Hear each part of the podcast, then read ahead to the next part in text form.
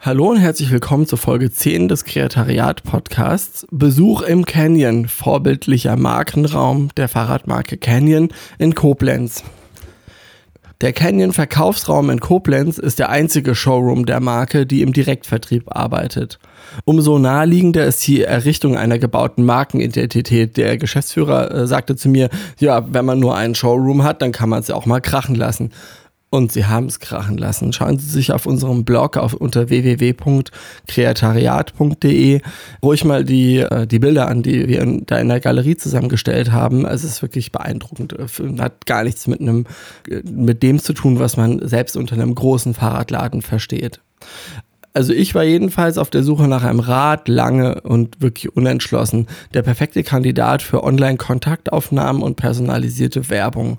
Aus irgendeinem Grund erhielt ich während meiner zwei Monate andauernden, zermürbenden Online- und Offline-Recherche nur Angebote für Wärmebildkameras. Hm. Kurz online hat es verkackt, dann der Besuch bei Canyon. Die Halle, in der sich der Showroom befindet, liegt außerhalb der Stadt äh, in Koblenz, jedenfalls am Rand in einer Art Industriegebiet. Man erwartet nicht allzu viel und ich dachte, ich finde hier irgendwie eine Art besseres IKEA-Lager voller Fahrräder. Dass dies nicht so ist, erkennt man bereits am Eingang. Bis auf die Außenhülle der Halle gibt es hier keinen einzigen rechten Winkel. Das Logo der Marke findet sich in allem Physischen wieder. Am Eingang die Einführung mit den für die Geschichte der Marke relevanten und wichtigen Meilensteinen. Fahrräder von großen Siegen und von Gründungs Fahrräder von großen Siegen von den Gründungstagen bis heute und der Anhänger, mit dem der Gründer des Unternehmens zu Fahrradrennen fuhr, um dort die Fahrer mit Hardware zu versorgen. Also wirklich ein klitzekleiner äh, Anhänger, auf dem Canyon gepinselt steht.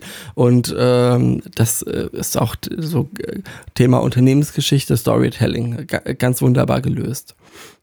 So weit so süß. Bis dahin äh, hab, hat man noch kein Fahrrad gesehen, das man aktuell kaufen kann. Also quasi der Weg in den Verkaufsraum führt durch ein Firmenmuseum, durch so eine Art Mini, keine Ahnung, 30 Meter langen Gang, wo die Firmengeschichte von dem ersten Fahrrad, das sie gebaut haben, bis zu dem neuesten Hightech-Carbon-Triathlon-Fahrrad, was sie produziert haben, führt. Erst der Weg durch den Canyon hindurch führt in den eigentlichen Showroom, in dem die Berater Fragen beantworten und Fahrräder für Probefahrten herausgegeben werden können. Im Canyon selbst befindet sich eine Ausstellung, in der Forschung und Entwicklung vorgestellt und die Produktion gezeigt werden. Der Canyon, das muss ich vielleicht erklären, das ist eine etwa sechs Meter hohe, aus äh, Messebauartig, aus ähm, Holzwerkstoffen gebaute, ebenfalls in den Winkeln des Marken, also des Logos erbaute ja, ein, ein Canyon, eine Schlucht. Also man geht durch so eine enge Schlucht durch in diesen offenen Verkaufsraum rein.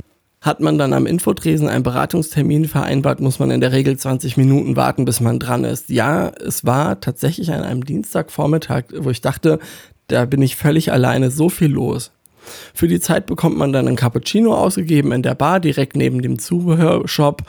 Dort gibt es alles, was man neben Fahrrädern noch in so einem Fahrradladen findet. Also, keine Ahnung, lauter gebrandete Kappen, Fahrradrucksäcke, Fahr also äh, Steckschlösser, Bleche zum Anklemmen und Bekleidung und Fahrradkram eben. Der Besuch dort ist ziemlich gut durchorganisiert. Der Eingang, die Wartezeit, die einheitliche Grafik, der sehr gute Kaffee, das ist auch wirklich nicht zu unterschätzen, was ein Café ausmachen kann.